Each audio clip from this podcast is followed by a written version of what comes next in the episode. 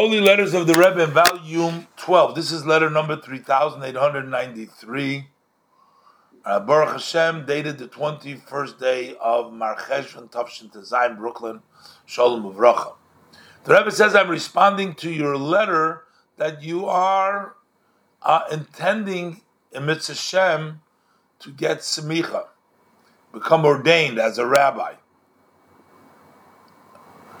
So the Rebbe says, I bless you that you should reflect on your own. What is the idea of smicha? That they trust you, that you get. Smicha literally means leaning.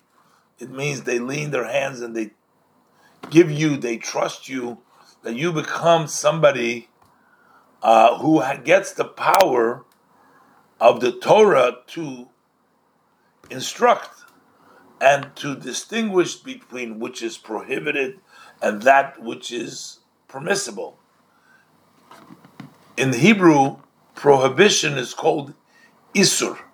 Isur means that it's tied up. Mutter means untied. What it means is there are some things that are prohibited is because they are incarcerated and tied in the hands of the klipos.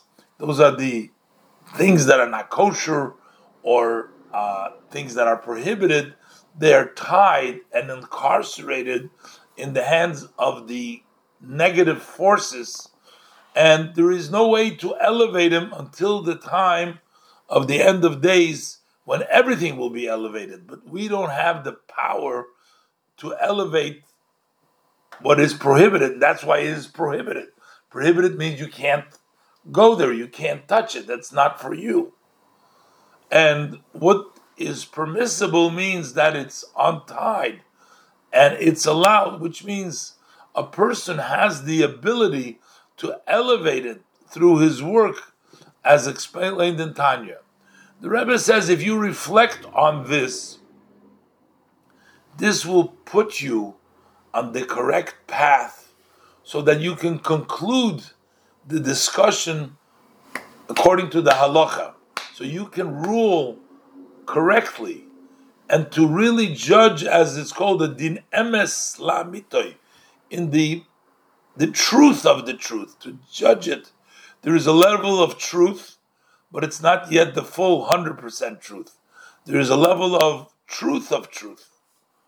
And it's known the ruling of the Mishnah, how does a person able to really get to that level of really judging truthfully is through the introduction, as the Mishnah says, that your fear of Hashem has to come before your wisdom. In other words, your approach before you come to rule needs to be the fear of God, only then your wisdom is sustained, as it says in them. So it's not just an intellectual exercise or knowing it well. It is having the fear of heaven in you that precedes that wisdom that helps you sustain the chokhmah. The Rebbe says, for sure, you set up times for learning this teaching of Chassidus, which is the luminary of Torah that illuminates also the study of the revealed part, that it should be easier so that you can more accurately come to the intent of the one who gave the Torah, Hashem.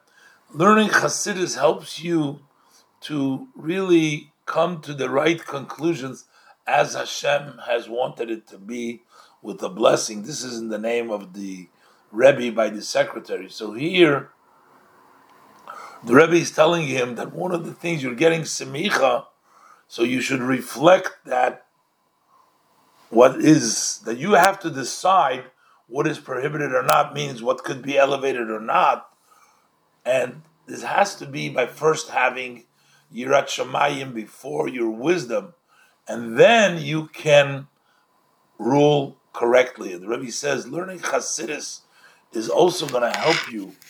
Um, to understand and come to the right conclusion, even in Nigla the Torah, and the Rebbe blesses him.